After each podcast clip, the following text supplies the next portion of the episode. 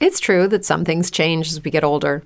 But if you're a woman over 40 and you're dealing with insomnia, brain fog, moodiness, and weight gain, you don't have to accept it as just another part of aging.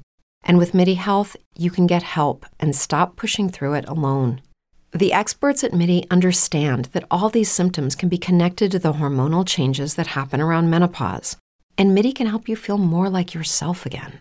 Many healthcare providers aren't trained to treat or even recognize menopause symptoms. MIDI clinicians are menopause experts. They're dedicated to providing safe, effective, FDA approved solutions for dozens of hormonal symptoms, not just hot flashes. Most importantly, they're covered by insurance. 91% of MIDI patients get relief from symptoms within just two months. You deserve to feel great. Book your virtual visit today at joinmidi.com. That's joinmidi.com. Okay, round two. Name something that's not boring. A laundry? Ooh, a book club. Computer solitaire, huh? Ah, oh, sorry, we were looking for Chumba Casino. That's right. ChumbaCasino.com has over 100 casino style games. Join today and play for free for your chance to redeem some serious prizes. ChumbaCasino.com. No purchase necessary. Full prohibited by law. 18 plus terms and conditions apply. See website for details.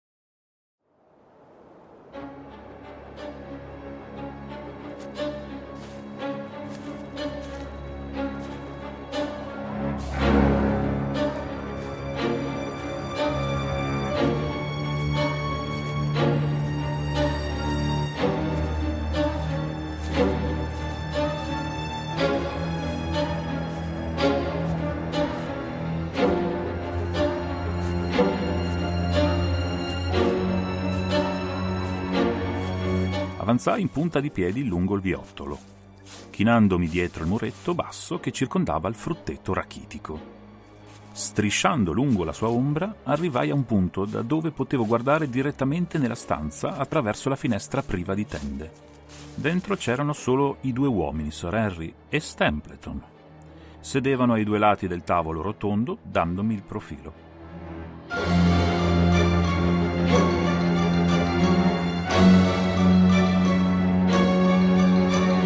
Fumavano un sigaro e davanti a loro c'erano caffè e vino. Stempleton parlava animatamente, ma il baronetto appariva pallido e angosciato. Forse pensava con timore a quella lunga passeggiata solitaria attraverso la brughiera maledetta. Mentre li osservavo, Stempleton si alzò e uscì dalla stanza, mentre Sir Harry si riempì di nuovo il bicchiere e si appoggiò allo schienale della sedia, tirando grandi boccate dal sigaro.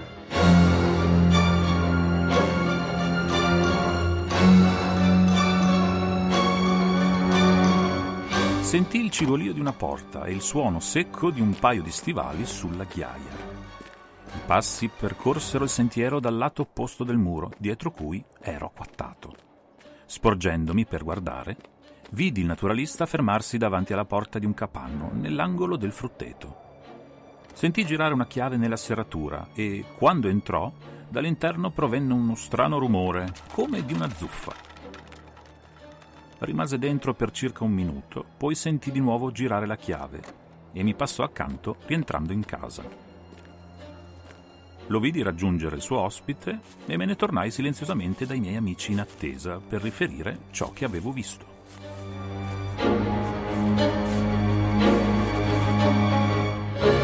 Lei dice che la signora non c'è, Watson?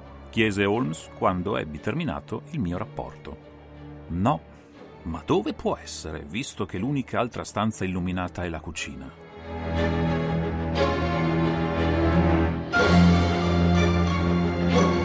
Non saprei. Ho già detto che sulla grande Grimpenmire gravava una densa nebbia biancastra. Si stava lentamente spostando verso la nostra direzione per poi scendere al nostro fianco come un muro basso, denso e compatto. Su questa nebbia splendeva la luna, trasformandola in una vasta superficie ghiacciata e scintillante, su cui spiccavano le sommità dei Thor in distanza, come massi spuntati su quella superficie.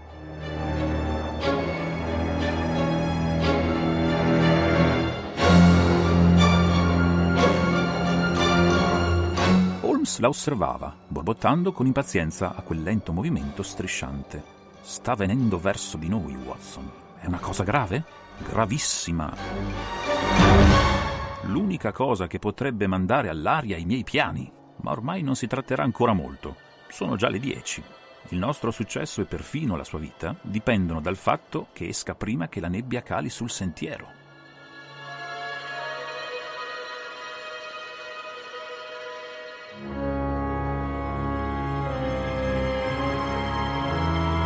Sopra di noi la notte era limpida e serena. Le stelle brillavano fredde e luminose, mentre una falce di luna inondava il paesaggio di un vago, morbido chiarore.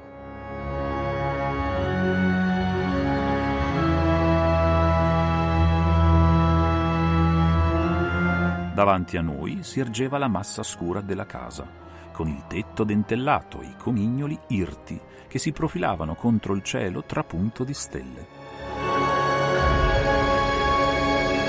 Larghe fasce di luce dorata dalle finestre più basse si distendevano sull'orto e sulla brughiera.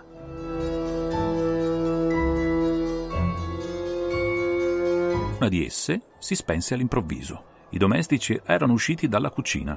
Rimaneva accesa solamente la lampada nella sala da pranzo, dove i due uomini, l'anfitrione sanguinario e l'ospite ignaro, stavano ancora chiacchierando e fumando.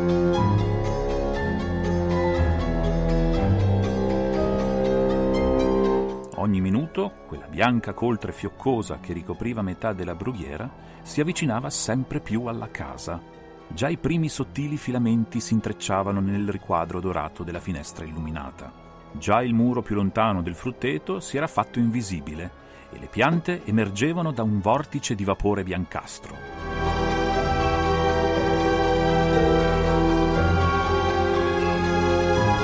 Mentre stavamo lì, in osservazione, serti di nebbia scivolarono furtivi intorno agli angoli della casa, arrotolandosi lentamente in un argine compatto, sul quale il piano superiore e il tetto galleggiavano come su un chimerico mare.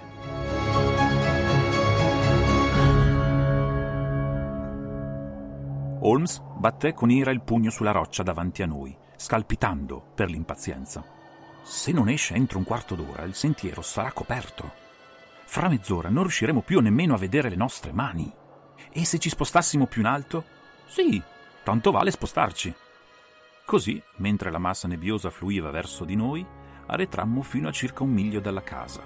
E ancora quella bianca massa densa e acquosa, illuminata sulla cresta dalla luna, avanzava lenta e inesorabile.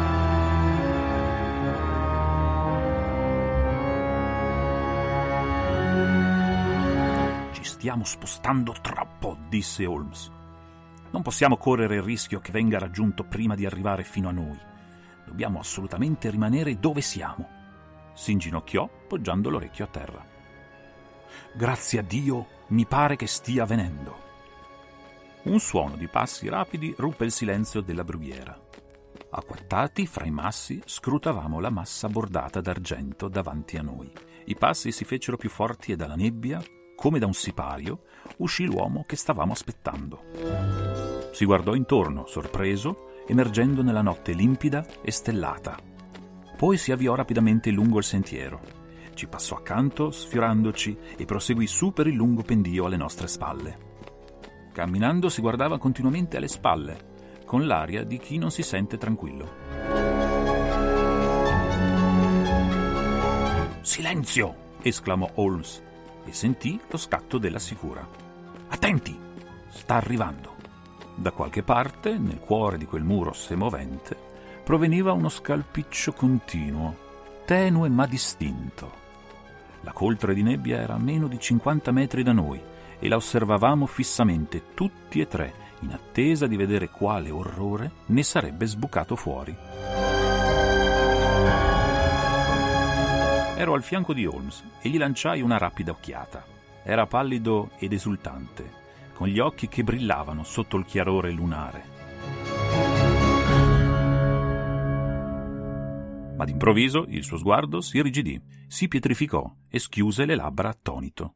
Nello stesso istante Lestrade urlò di terrore, buttandosi faccia a terra. Io mi alzai di scatto, afferrando con mano tremante la pistola, paralizzato alla vista della spaventosa forma che era balzata fuori da quel muro d'ombra. Era un mastino, un enorme mastino nero come il carbone, un mastino quale mai occhio umano aveva visto.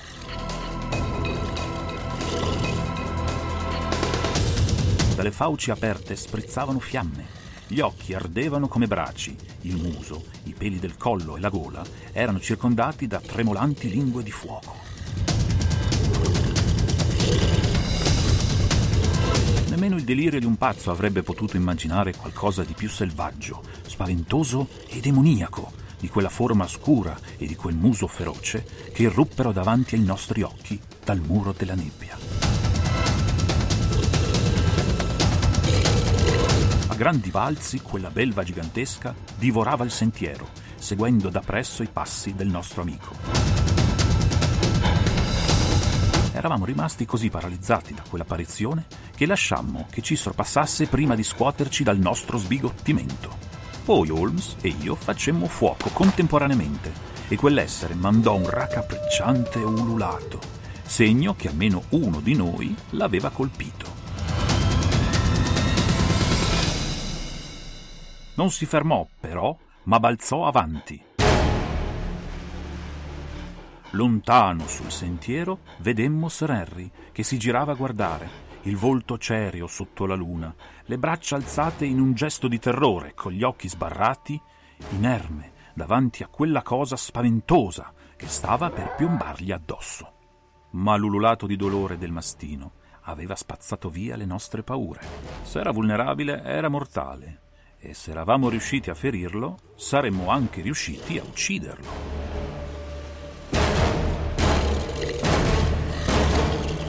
Non ho mai visto nessuno correre come corse Holmes quella notte.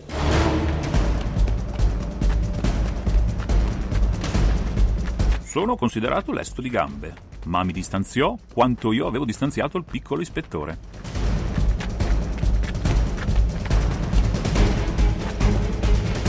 Volavamo su per il sentiero quando sentimmo le urla di Sir Henry e il ringhio sordo e profondo del cane. Feci in tempo a vedere il mastino che si avventava sulla sua vittima, rovesciando la terra e cercando di azzannarla alla gola.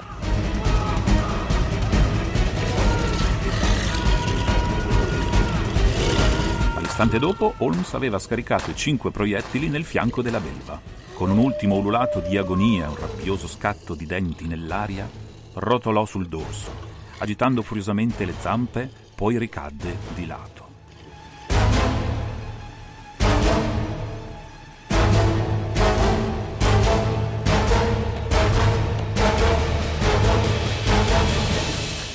Mi fermai, ansante, e puntai la pistola contro quell'orrenda testa luccicante, ma non ci fu bisogno di premere il grilletto. L'enorme mastino era morto.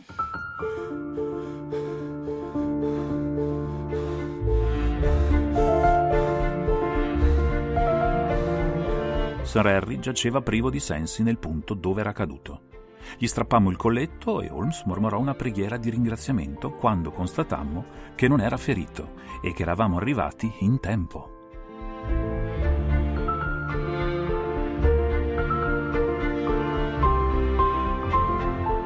Già le sue palpebre tremolavano e fece un debole tentativo per alzarsi, Lestrade gli infilò fra i denti la fiaschetta del brandy e il baronetto ci sgranò in faccia due occhi atterriti.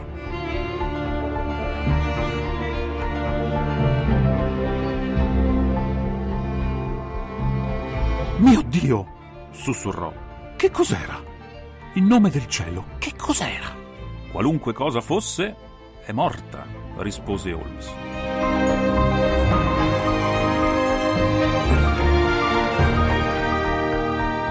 Abbiamo seppellito una volta per sempre lo spettro di famiglia.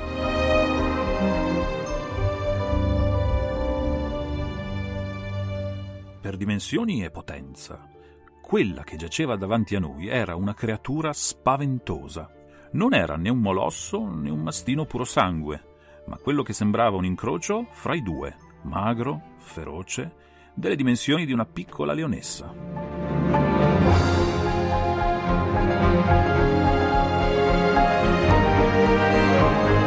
Anche adesso, nella rigidità della morte, dalle mascelle possenti, sembrava gocciolare una fiamma azzurrognola e gli occhietti infossati e crudeli erano circondati da un anello di fuoco.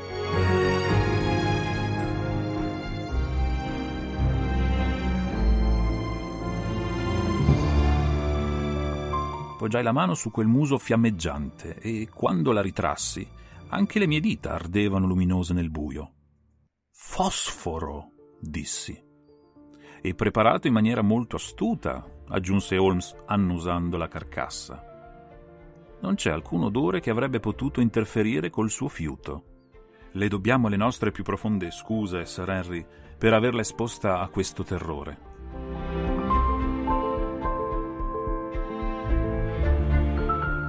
Mi aspettavo un mastino, ma non una creatura come questa. E la nebbia ci ha concesso poco tempo per accoglierla come si deve. Mi ha salvato la vita. Dopo averla messa in pericolo, riesce a stare in piedi? Mi dia un altro goccio di quel brandy e sarò pronto a tutto.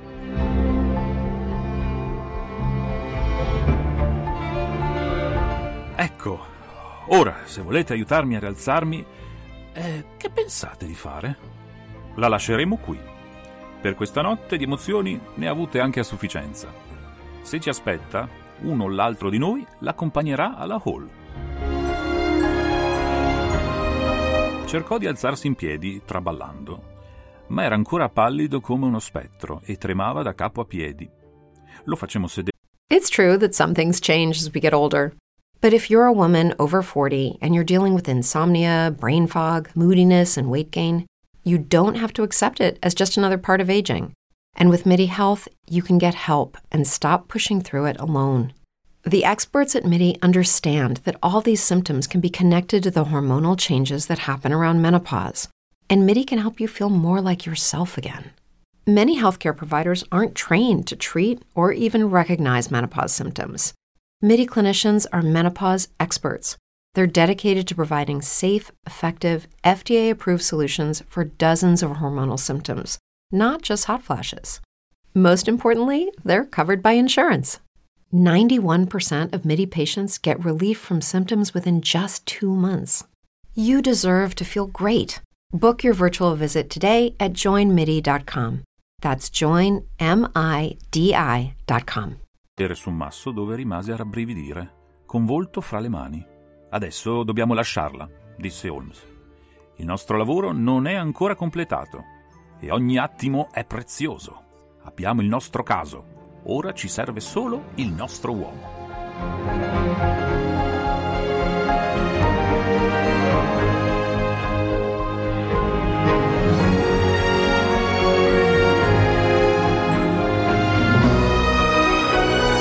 C'è una probabilità su mille di trovarlo a casa, continuò, mentre tornavamo rapidamente sui nostri passi lungo il sentiero. Quegli spari devono avergli fatto capire che il gioco è finito. Eravamo abbastanza lontani e forse la nebbia li ha attutiti. Ha seguito il mastino per richiamarlo indietro, potete starne certi. No, no, a quest'ora se n'è andato, ma perquisiremo la casa per essere sicuri.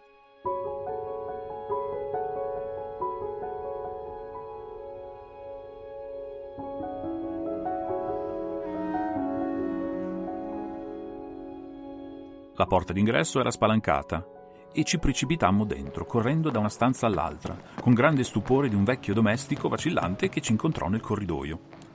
Tranne che in sala da pranzo tutte le luci erano spente, ma Holmes afferrò la lampada e non lasciò angolo della casa inesplorato.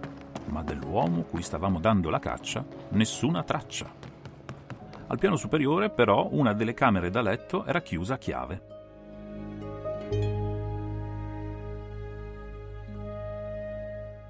Qualcuno all'interno, gridò Lestrade. Sento un movimento. Apra questa porta. Dall'interno venne un gemito soffocato e un fruscio. Holmes diede un violento calcio alla porta, subito sopra la serratura, e la spalancò. Armi in pugno. Ci catapultammo tutti e tre nella stanza. Ma non c'era segno di quel disperato e spavaldo farabutto che ci aspettavamo di vedere. Ci si parò, invece, dinanzi uno spettacolo così strano e inaspettato che, per un attimo, Restammo sconcertati.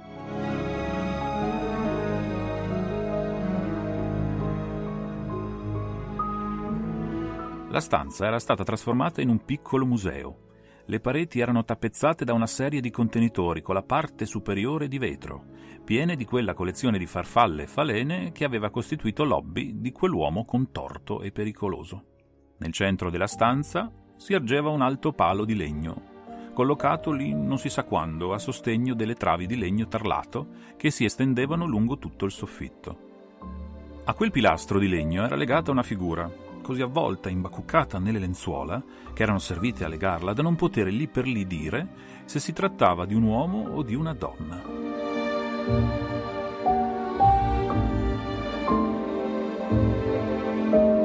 Un asciugamano passava intorno alla gola e si annodava dietro il pilastro. Un altro copriva parte del viso, lasciando scoperti due occhi scuri.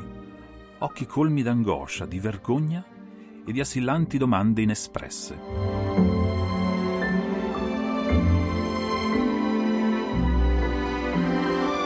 In un minuto avevamo tolto il bavaglio e sciolto i nodi, e la signora Stempleton si accasciò ai nostri piedi.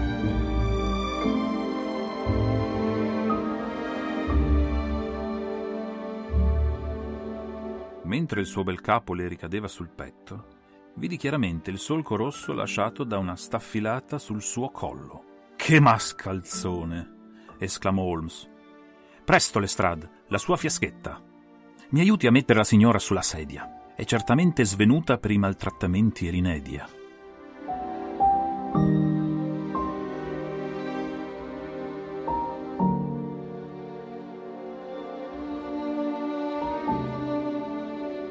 La donna riaprì gli occhi.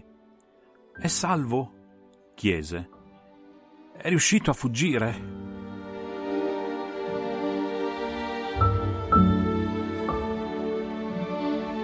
Non può sfuggirci, signora. No, no, non mi riferivo a mio marito. Sir Harry è salvo. E il cane? Morto. Diede un lungo sospiro di sollievo. Sia ringraziato Dio, sia ringraziato quella canaglia. Guardate come mi ha trattata.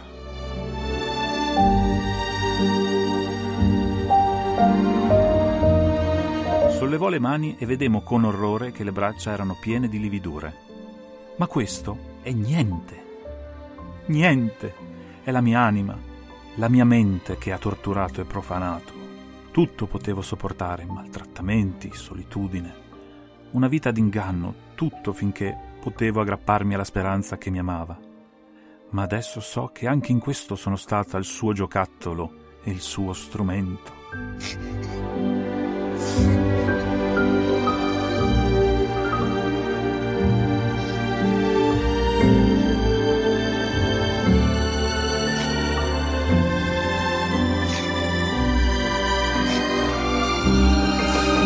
Riuscì a proseguire, scoppiando in singhiozzi.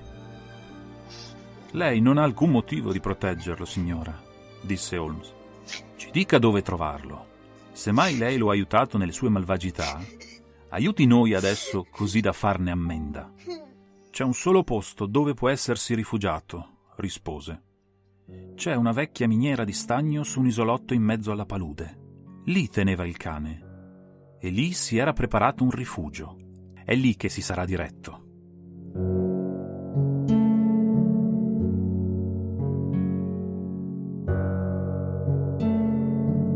La coltre di nebbia premeva come ovatta bianca contro la finestra.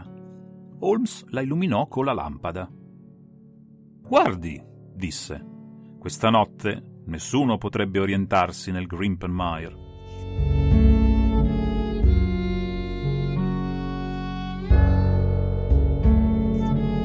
La donna rise battendo le mani. Gli occhi e i denti lampeggiavano divertiti. Può trovare la strada per entrarci, ma non per uscirne, esclamò.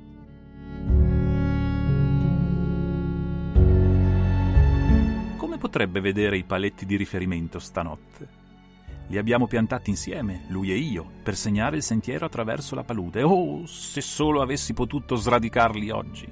Allora davvero lo avreste avuto alla vostra mercé.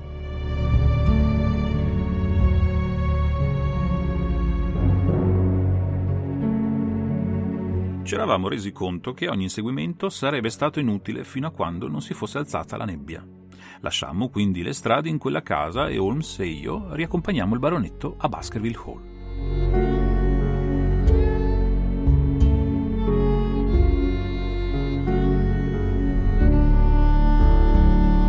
Non potevamo nascondergli più a lungo la storia degli Stempleton, ma quando venne a sapere la verità sulla donna che amava, resse coraggiosamente il colpo.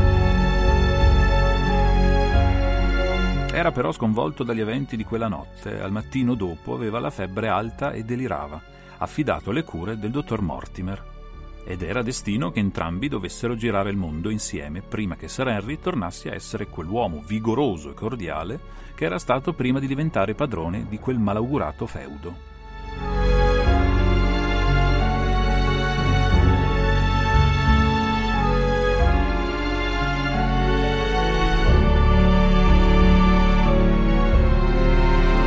Adesso vengo rapidamente alla conclusione di questo bizzarro racconto, nel quale ho cercato di coinvolgere il lettore in quelle oscure paure, quelle vaghe premonizioni che per tanto tempo avevano rabbuiato le nostre vite e si erano concluse così tragicamente.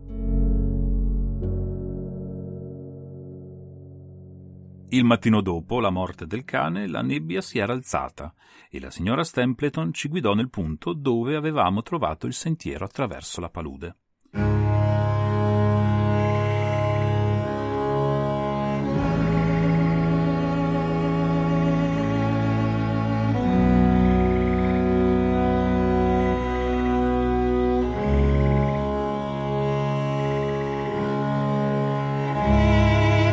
Potemmo meglio comprendere tutto l'orrore della vita di quella donna, nel vedere la premura e l'esultanza con cui ci mise sulle tracce del marito. La lasciammo sulla minuscola penisola di terreno torboso e solido che si spingeva dentro l'ampio acquitrino e dalla cui estremità partiva una serie di paletti a segnare il sentiero che serpeggiava da un ciuffo di canne all'altro fra le pozze di schiuma verdastra e i pantani maleodoranti che sbarravano la strada a chi vi si fosse avventurato senza conoscerla.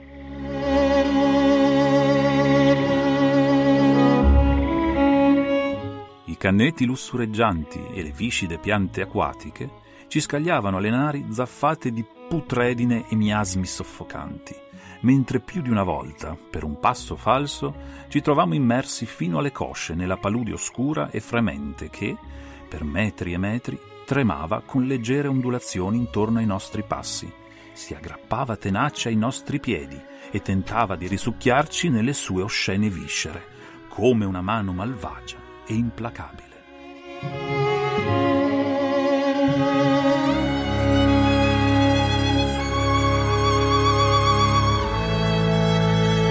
Solo una volta scorgemmo le tracce di qualcuno che, prima di noi, aveva percorso quel pericoloso cammino.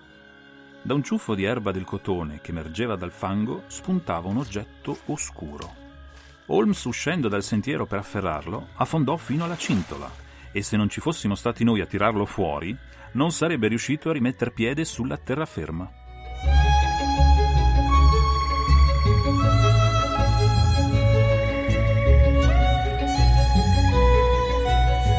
Ci mostrò un vecchio stivaletto nero. All'interno, sul cuoio, era impressa la dicitura Meyer, Toronto. Valeva la pena di fare un bagno di fango, disse. È lo stivale scomparso del nostro amico Sir Harry, gettato qui da Stempleton durante la sua fuga. Infatti, deve essersene servito per mettere il cane sulle tracce della sua vittima, e quando ha capito che il gioco era finito, si è dato alla fuga tenendolo ancora in mano, poi l'ha gettato. E così almeno sappiamo che ha raggiunto sano e salvo questo punto. Ma era destino che non avremmo saputo più di tanto, anche se molto potevamo immaginare.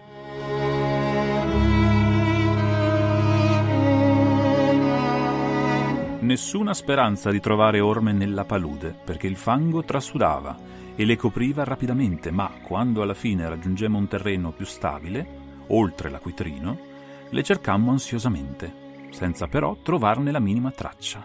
Se la palude raccontava la verità, Stempleton non aveva mai raggiunto quell'isolotto di salvezza verso cui si era trascinato nella nebbia in quell'ultima notte della sua vita.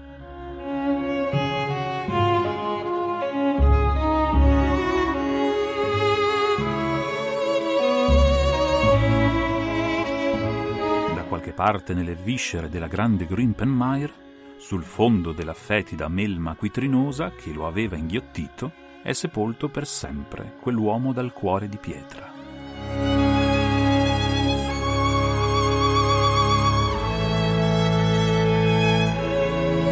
Ne ritrovammo molte tracce nell'isolotto in mezzo alla palude, dove aveva tenuto nascosto il suo feroce alleato.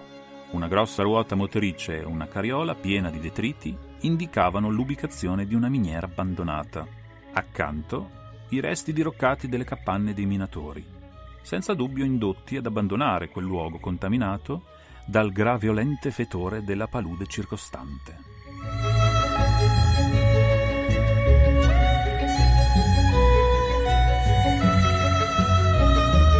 All'interno di una di queste capanne fatiscenti, un gancio con una catena e una gran quantità di ossa rosicchiate rivelavano dove era stato confinato il cane. Fra i residui c'erano anche uno scheletro al quale erano ancora attaccati dei ciuffi di pelo marrone. Un cane! esclamò Holmes. Perbacco! Uno spagnola a pelo riccio. Il povero Mortimer non rivedrà mai più la sua bestiola. Bene, credo che qui non scopriremo altri segreti. Poteva nascondere il mastino, ma non soffocarne i latrati, ed ecco quelle grida così spiacevoli a sentirsi anche di giorno. In casi di emergenza poteva tenere il cane nel capanno a Meripit, ma era sempre un rischio. E solo l'ultimo giorno, quello che considerava il coronamento di tutte le sue fatiche, si azzardò a farlo. L'impasto in questa lattina è senza dubbio la miscela luminescente con cui spalmava l'animale. Naturalmente l'idea gli è venuta dalla leggenda del cane demoniaco dei Baskerville, e quello che appunto voleva era di spaventare a morte Sir Charles. È logico che quel povero diavolo di Galeotto fuggisse urlando, come ha fatto il nostro amico, e come avremmo potuto fare noi nel vedere quell'infernale creatura che galoppava sulle sue tracce attraverso la tenebra della brughiera.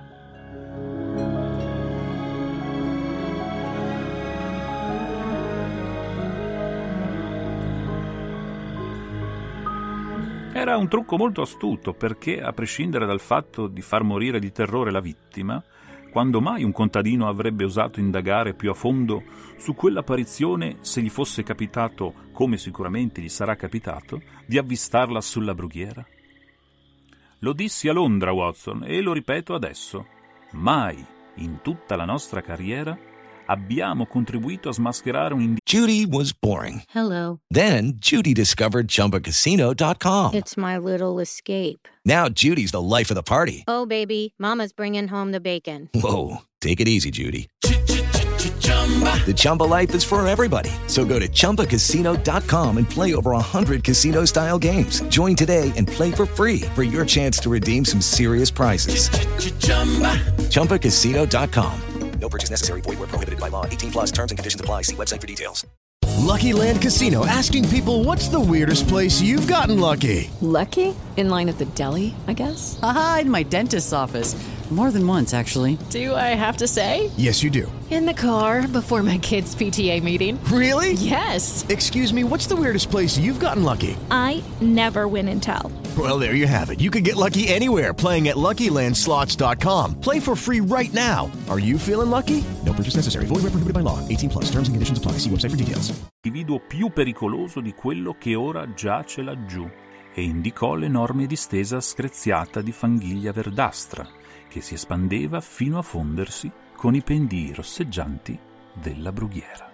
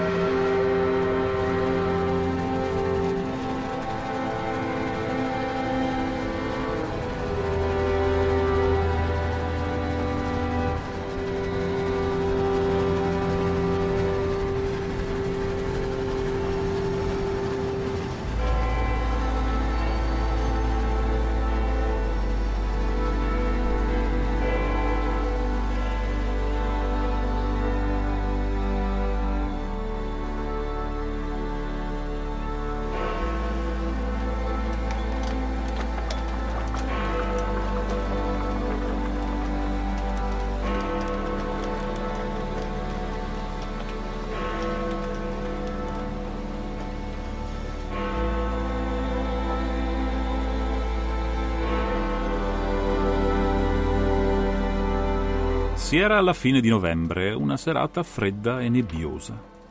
Holmes e io sedevamo accanto al caminetto nel nostro salotto di Baker Street.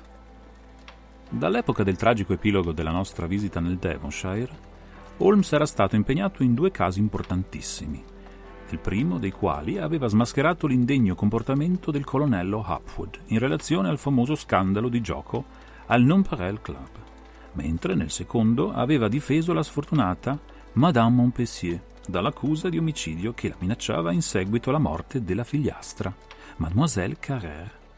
La giovane donna, come si ricorderà, fu rintracciata sei mesi dopo, viva e maritata a New York.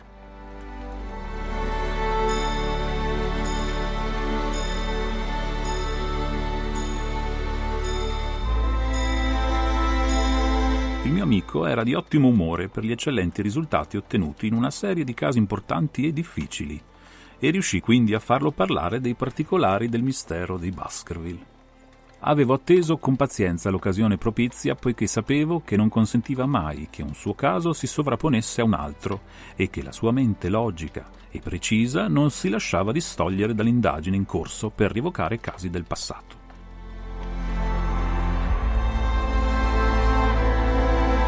Sir Harry e il dottor Mortimer però erano a Londra, in procinto di iniziare quel lungo viaggio destinato a curare i loro nervi scossi.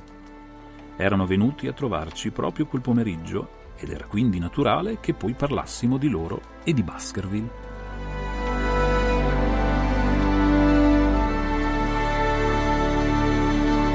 Dal punto di vista dell'individuo, che si faceva chiamare Stempleton, disse Holmes, il corso degli eventi era semplice e lineare, anche se per noi, in un primo tempo, all'oscuro dei suoi movimenti e a conoscenza di una sola parte dei fatti, tutto apparisse estremamente complicato. Ho avuto il vantaggio di incontrare due volte Stempleton e di parlare con lui, e tutta la faccenda è ormai talmente chiara che non credo che sia rimasto altro da scoprire. Nel mio indice dei casi, sotto la lettera B, troverà qualche appunto.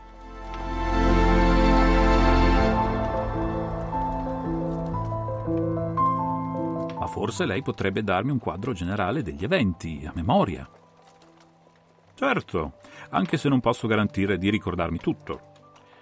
Un'intensa concentrazione mentale porta stranamente a obliterare il passato. L'avvocato che ha la sua causa sulla punta delle dita e ne può agevolmente discutere con un esperto, la dimenticherà totalmente una settimana o due dopo il processo. Allo stesso modo, ogni mio caso cancella il precedente e Mademoiselle Carrère ha offuscato i ricordi di Baskerville Hall.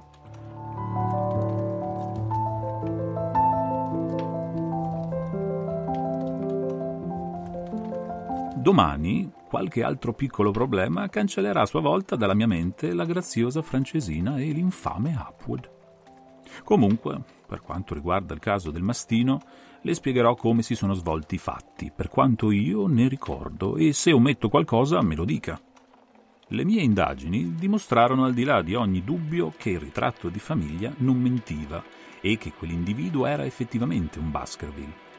Era il figlio di quel Roger Baskerville, fratello minore di Sir Charles, di sinistra fama, che era dovuto fuggire in Sud America, dove si diceva che fosse poi morto senza essersi mai sposato.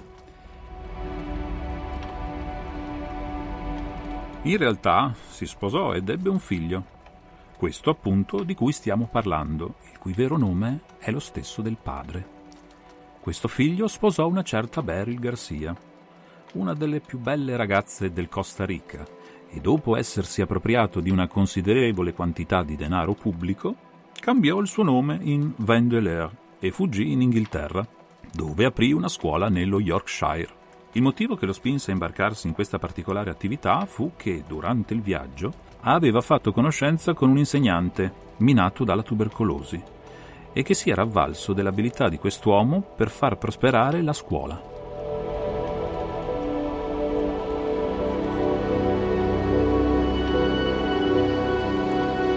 Però Fraser, l'insegnante, morì e la scuola, così bene avviata, passò dal discredito al disonore. I Vandeleur ritennero opportuno assumere il nome di Stempleton e il nostro uomo portò quel che rimaneva del suo patrimonio, i suoi progetti per il futuro e la sua passione per l'entomologia nel sud dell'Inghilterra. Dal British Museum ho appreso che era considerato un'autorità nel suo campo e che il nome di Vandeleur è stato dato a una certa falena che egli aveva descritto per primo durante il suo soggiorno nello Yorkshire. Veniamo ora a quella parte della sua vita che ha maggiormente coinvolto il nostro interesse.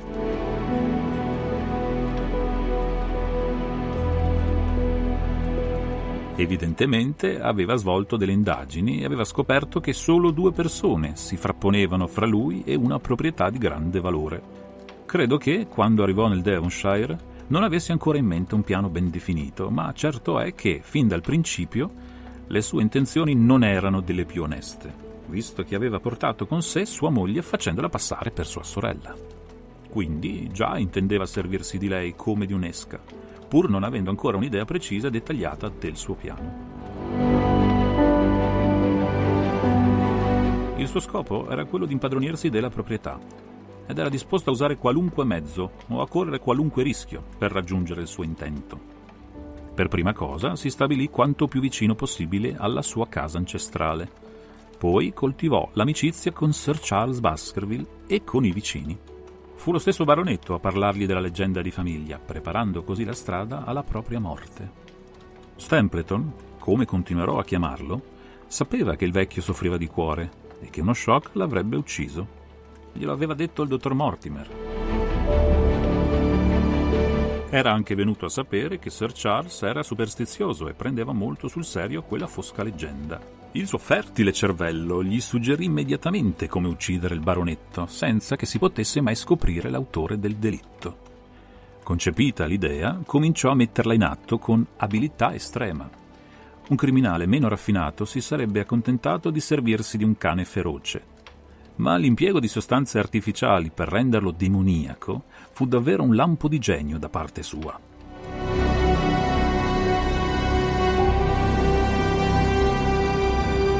Acquistò il cane a Londra, da Ross e Mangles, i negozianti a Fulham Road. Era la bestia più robusta e più feroce che avessero. Lo portò a casa servendosi del treno del North Devon e camminò a lungo sulla brughiera, così da arrivare senza suscitare commenti.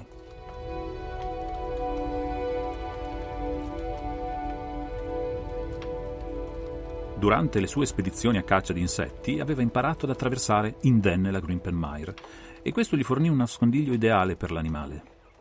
Lo collocò in una capanna sull'isolotto e aspettò l'occasione buona. Dovette aspettare a lungo. Impossibile indurre il vecchio signore a uscire di casa la sera. Molte volte Stempleton si aggirò da quelle parti col mastino, ma senza risultato. Durante queste peregrinazioni infruttuose alcuni contadini lo videro, o meglio, videro il suo alleato, e la leggenda del cane infernale ebbe nuove conferme.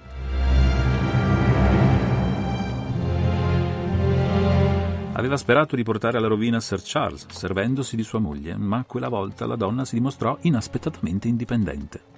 Rifiutò recisamente di coinvolgere l'anziano signore in un legame sentimentale che lo avrebbe consegnato nelle mani del nemico. Minacce e, mi duole dirlo, percosse non riuscirono a farle cambiare idea. Non voleva essere complice del marito e per un certo tempo Stempleton si trovò a un punto morto.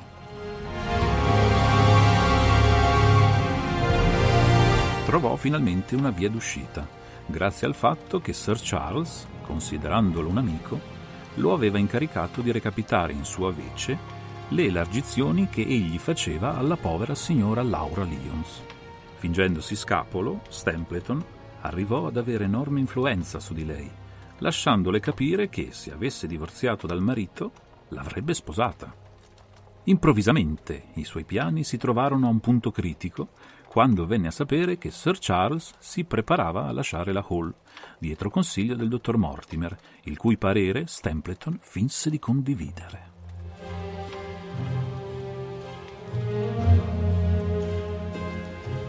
Bisognava agire subito, o la faccenda gli sarebbe sfuggita di mano. Riuscì quindi a convincere la signora Lyons a scrivere quella lettera in cui scongiurava l'anziano baronetto di concederle un colloquio la sera prima di partire per Londra. Poi, con una scusa o con l'altra, le impedì di andare all'appuntamento e così ebbe finalmente l'occasione che aspettava da tempo.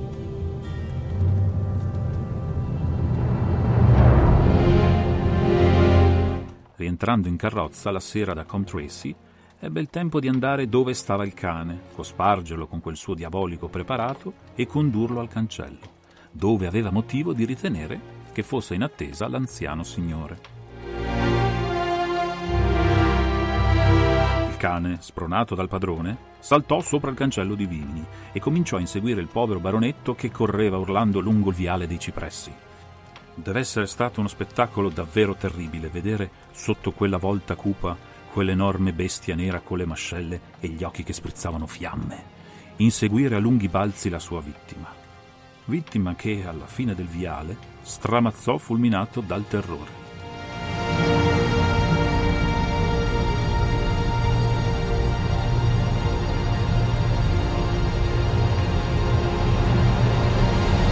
Nella sua corsa il cane si era tenuto sulla bordura erbosa, mentre il baronetto correva lungo il sentiero, quindi le uniche orme visibili erano quelle di Sir Charles. Vedendo l'uomo a terra, il cane si era probabilmente accostato per annusarlo, poi, sentendo che era morto, se n'era andato. E fu allora che lasciò l'impronta annotata dal dottor Mortimer. Stempleton richiamò il cane, lo riportò di corsa nel nascondiglio della Grimpenmire e, in tal modo, ebbe inizio quel mistero che sconcertò le autorità, allarmò il paese e infine ci portò a occuparcene.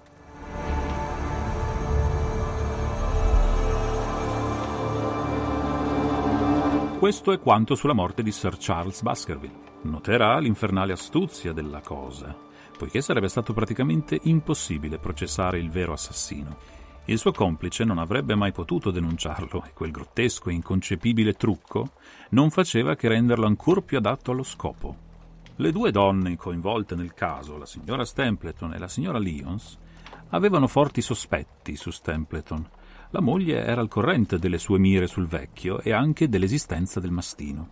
La signora Lyons non sapeva niente di questo, ma era rimasta colpita dal fatto che la morte fosse sopraggiunta proprio nell'ora del mancato appuntamento, di cui Stempleton era l'unico a essere informato.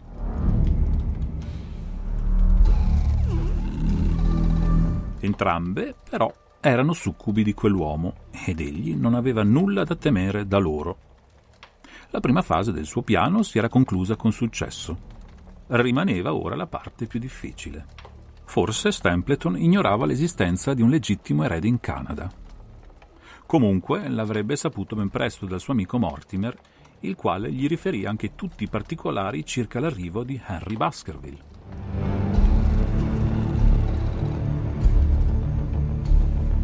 La prima idea di Stempleton fu che probabilmente quel giovane straniero del Canada poteva essere eliminato direttamente a Londra, senza che nemmeno arrivasse nel Devonshire.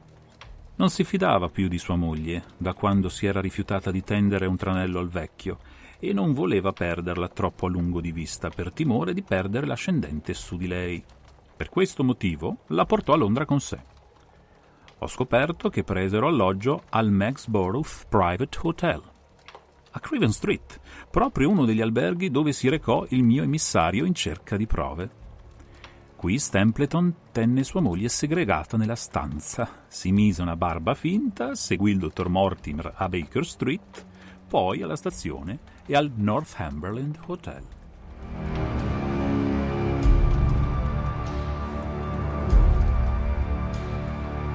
Sua moglie sospettava qualcosa delle sue intenzioni, ma aveva un tale terrore del marito e dei suoi brutali maltrattamenti che non osò scrivere per avvisare l'uomo che sapeva essere in pericolo.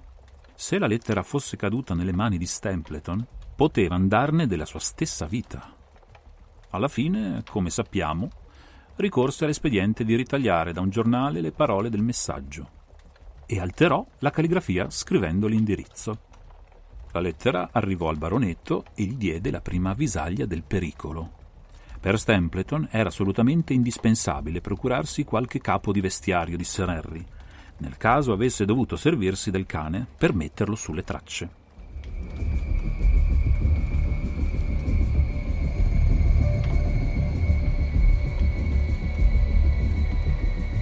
Con la sua tipica audacia agì fulminamente e senza dubbio, con una buona mancia, si assicurò la collaborazione del lustrascarpe o della cameriera dell'albergo. Combinazione volle, però, che il primo stivale che gli procurarono fosse nuovo di zecca e quindi inutile al suo scopo.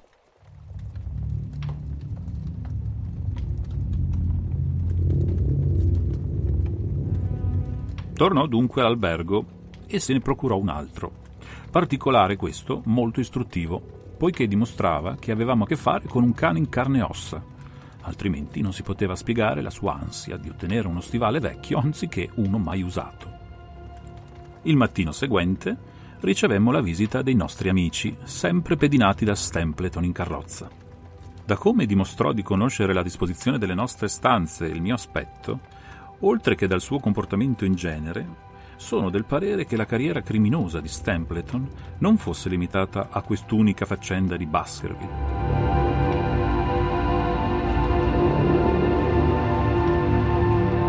Interessante tener presente che negli ultimi tre anni si sono verificate quattro importanti rapine con scasso nella zona occidentale del paese e per nessuna di esse fu mai arrestato il colpevole.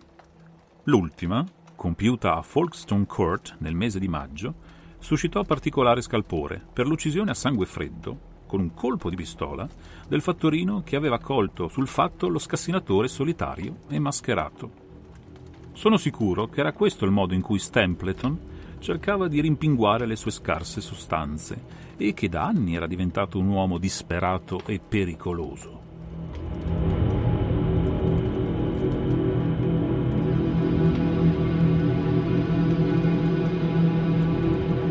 Avevo un esempio della sua prontezza di reazione quella mattina, quando ci sfuggì così abilmente di mano, nonché della sua audacia nel rimandarmi il mio nome tramite il vetturino. Da quel momento comprese che io mi stavo occupando del caso a Londra e quindi qui non aveva chance. Tornò ad Ertmore ad aspettare l'arrivo del baronetto. Un momento! Lo interruppi. Senza dubbio gli eventi si sono susseguiti come lei li ha descritti ma c'è un punto che non ha spiegato. Che ne era del cane mentre il padrone si trovava a Londra? Ho riflettuto anche su questo punto, di grande importanza. Sicuramente Stempleton aveva un confidente, anche se è improbabile che si sia mai messo in suo potere rendendolo partecipe dei suoi piani. A Mary Pitt House c'era un vecchio domestico, un certo Anthony. Risultava da anni al servizio degli Stempleton, fin dall'epoca della scuola, e quindi doveva sapere che i due erano marito e moglie. Quest'uomo è fuggito dal paese ed è scomparso.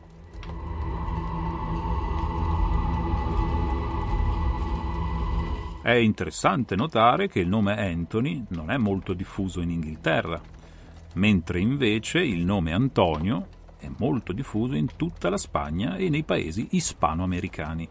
Come la signora Stempleton, anche quel domestico parlava un ottimo inglese, ma con una strana pronuncia blesa.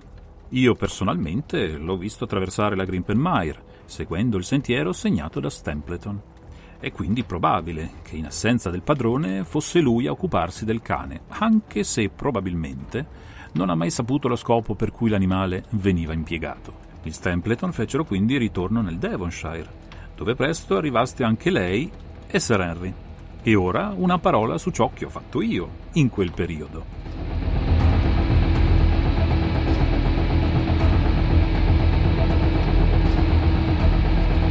Lei forse ricorderà che quando esaminai il foglio su cui erano incollate le parole a stampa, lo osservai molto da vicino per scoprirne un'eventuale filigrana.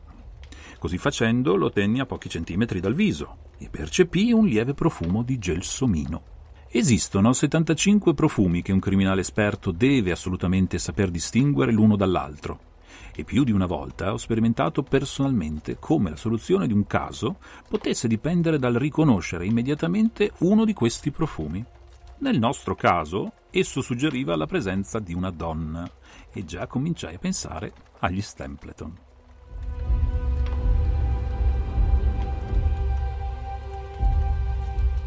Quindi, per un verso mi ero accertato della reale esistenza del cane e, per l'altro, avevo intuito l'identità del colpevole prima ancora che ci recassimo sul posto. Ora si trattava di tenere d'occhio Stempleton. Era ovvio però che io non potevo farlo finché ero in vostra compagnia, perché sarebbe stato molto in guardia. Ingannai pertanto tutti, lei compreso, e ritornai di nascosto mentre mi credevate a Londra.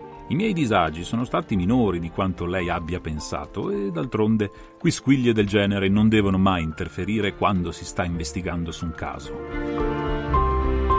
Rimasi quasi tutto il tempo a Comp Tracy, trasferendomi nel rifugio sulla brughiera quando era necessario trovarmi vicino alla scena dell'azione.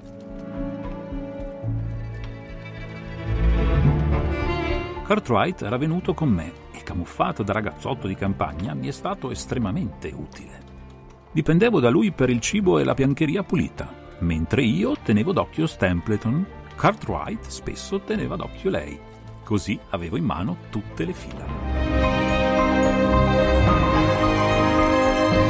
Le ho già detto che i suoi rapporti mi arrivavano celermente rispediti a Comtracy nel momento stesso in cui giungevano a Baker Street mi sono stati di grande aiuto, specialmente quello che conteneva casualmente informazioni veritiere sulla biografia di Stempleton. Riuscì in tal modo a stabilire l'identità sua e di sua moglie e seppi subito a che punto stavo. La faccenda si era notevolmente complicata per via del galeotto evaso e della sua parentela con i Barrymore. Anche questo lei mi ha spiegato molto chiaramente, anche se tramite le mie osservazioni ero arrivato alla stessa conclusione. Quando lei mi scoprì sulla brughiera, avevo ormai un quadro completo della situazione, ma non avevo prove da presentare alla giuria.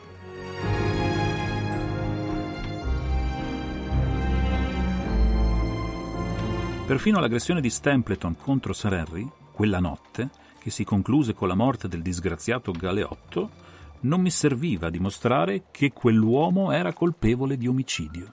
L'unica alternativa sembrava quella di coglierlo in flagrante e per farlo dovevamo servirci di Sir Harry, solo e apparentemente senza protezione come esca.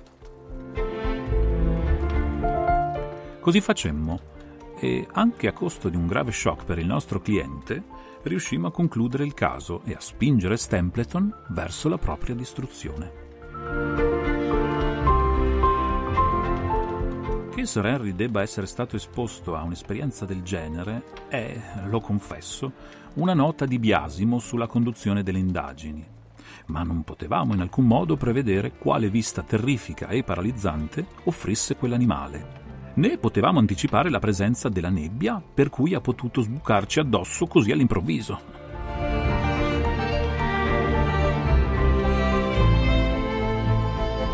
Siamo riusciti nel nostro intento a un prezzo che però sia lo specialista sia il dottor Mortimer mi assicurano sarà temporaneo.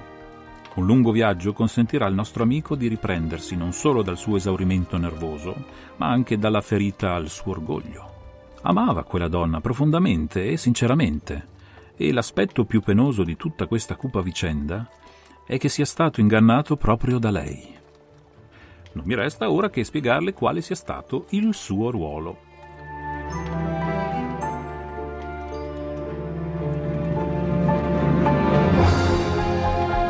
Senza dubbio, Stempleton esercitava una grande influenza su di lei. Può essere stato amore o paura, o probabilmente entrambe le cose, dal momento che sono emozioni compatibili fra loro. Comunque funzionava alla perfezione. Per obbedirgli, ha accettato di farsi passare per sua sorella, ma Stempleton scoprì che il suo ascendente non era illimitato quando cercò di implicarla direttamente nell'omicidio. Era pronta a mettere in guardia Sir Harry quel tanto che poteva senza coinvolgere il marito e tentò più volte di farlo. Pare che Stempleton fosse geloso e quando vide il baronetto che corteggiava la donna, anche se questo faceva parte del suo piano, non riuscì a trattenere un'esplosione di sentimenti che gettavano luce sul fuoco nascosto che covava in quell'uomo all'apparenza così controllato.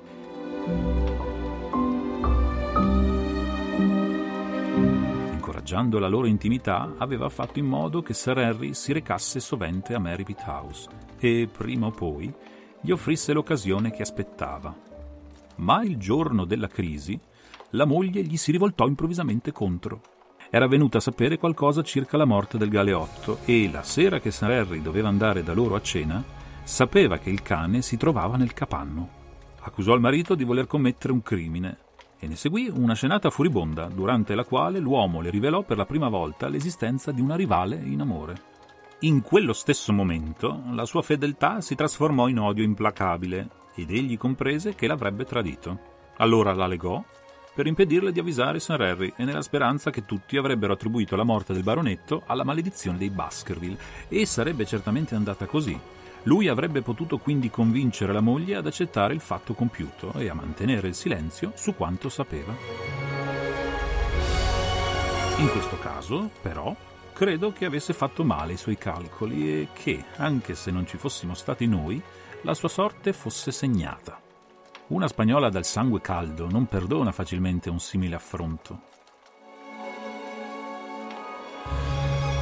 E adesso, caro Watson, non saprei dire altro di più preciso senza ricorrere ai miei appunti, ma ritengo di averle chiarito tutti gli aspetti essenziali.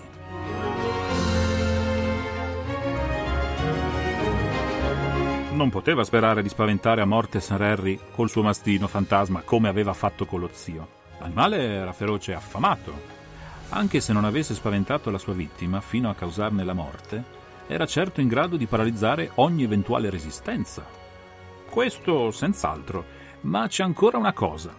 Se Stempleton fosse subentrato nella successione, come avrebbe spiegato il fatto che lui, l'erede, era vissuto nell'ombra sotto falso nome così vicino alla proprietà? Come poteva rivendicare il titolo senza suscitare sospetti e indagini? Questa è davvero una difficoltà insormontabile e chiede troppo se pensa che io possa risponderle. Il passato e il presente rientrano nella mia sfera d'indagine, ma è difficile sapere che cosa farà una persona in futuro.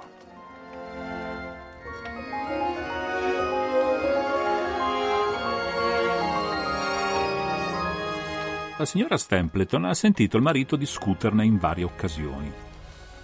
C'erano tre soluzioni possibili. Poteva rivendicare la proprietà dal Sud America, stabilendo la propria identità presso le autorità britanniche locali e quindi entrare in possesso del patrimonio senza mai mettere piede in Inghilterra. Oppure poteva ricorrere a un elaborato travestimento per il breve periodo durante il quale fosse dovuto rimanere a Londra. O, ancora, poteva consegnare prove e documenti a un complice, facendolo risultare erede e riservandosi una parte della rendita. Da quel che sappiamo di lui, avrebbe certamente trovato una soluzione. E adesso, mio caro Watson, ci aspettano settimane di intenso lavoro e credo che per una sera possiamo pensare a cose più piacevoli. Ho un palco per gli ugonotti. Ha mai sentito i Derezke? E allora la prego di essere pronto fra mezz'ora e magari potremmo fermarci da Marsini per mangiare qualcosa prima dello spettacolo.